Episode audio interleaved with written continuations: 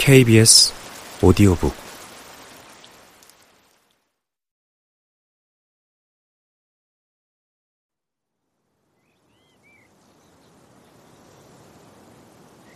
하지만 나도 판단력이 있고 자존심이 있기 때문에 그 사람의 사랑을 받으리라고는 한 번도 생각해 본 적이 없어.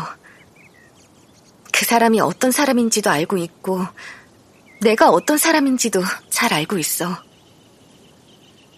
그 사람은 잘생기고, 유복하고, 인정받고 있어. 나는 못생기고, 가난하고, 무시당하고 있어. 그래서 나와는 도저히 어울리지 않는다는 것을 잘 알고 있어.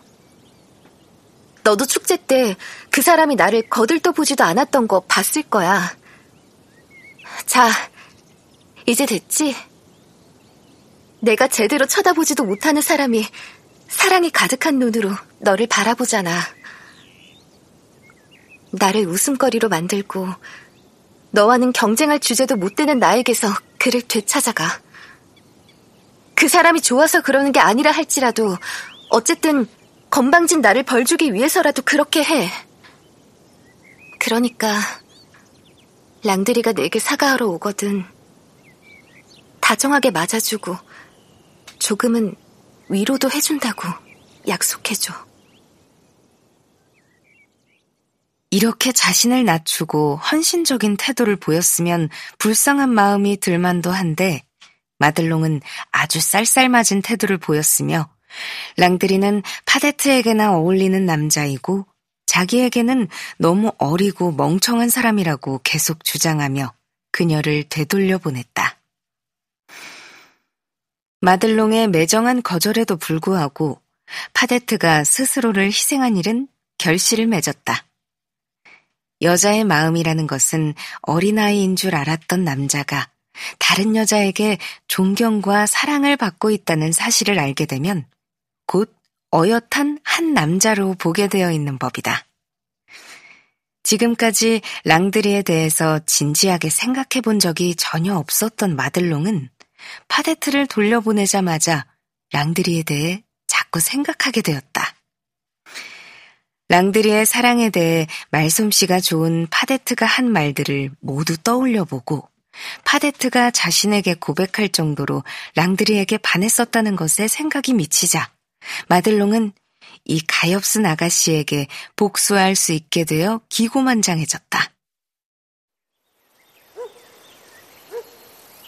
저녁 때 마들롱은 프리슈 마을로 갔다. 자신의 집에서 그곳은 총을 쏘았을 때 사정거리에 두세 배 정도밖에 떨어져 있지 않았다. 마들롱은 자신이 돌보는 소 한 마리가 들판에서 큰아버지 카이오신의 소들과 섞여서 찾으러 왔다는 구실로 랑드리 앞에 모습을 드러냈다. 그녀는 랑드리에게 다가와서 말을 걸어도 좋다는 눈짓을 했다. 랑드리도 곧 알아차렸다. 파데트가 개입하면서부터 그는 이상하리만치 눈치가 빨라졌다.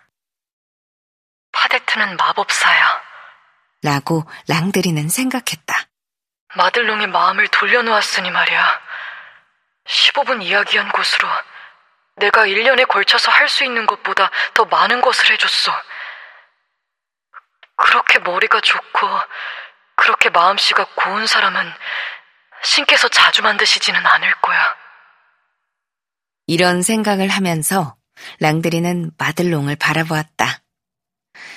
그녀가 너무 침착해 보여서 말을 걸 엄두가 나지 않았는데 결국 말을 걸기도 전에 돌아가 버렸다. 마들롱 앞이었기 때문에 부끄러웠던 것은 전혀 아니었다. 어째서인지 부끄러운 마음은 어디론가 사라졌다.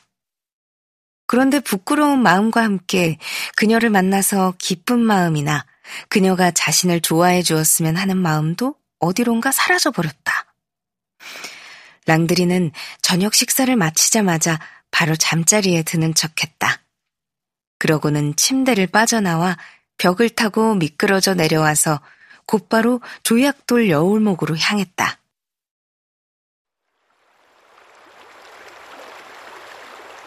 그날 밤에도 여전히 도깨비불이 춤을 추고 있었다. 도깨비불이 멀리서 춤추고 있는 것을 보자 랑드리는 생각했다. 잘 됐다. 도깨비불이 있는 걸 보니 파데트도 근처에 있겠다. 그리고 두려워하지 않고 여울목을 건넜고 길을 잘못 들지도 않고 사방을 잘 살피고 보면서 파데트 할머니의 집까지 갔다. 그런데 그가 꽤 오랜 시간 거기 있었지만 불빛도 보이지 않고 어떤 소리도 들리지 않았다. 모두 잠든 것이었다. 귀뚜라미는 할머니와 메뚜기가 잠든 뒤에 밤에 자주 밖으로 나오니까 그 근처에서 돌아다니고 있는 게 아닐까 하는 희망을 가져보았다.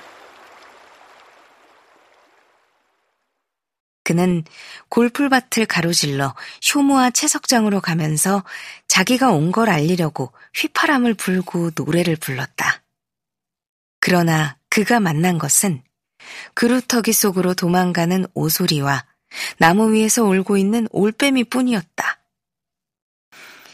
랑드리는 자신을 그토록 도와준 착한 친구에게 고맙다는 인사도 못한 채 돌아올 수밖에 없었다.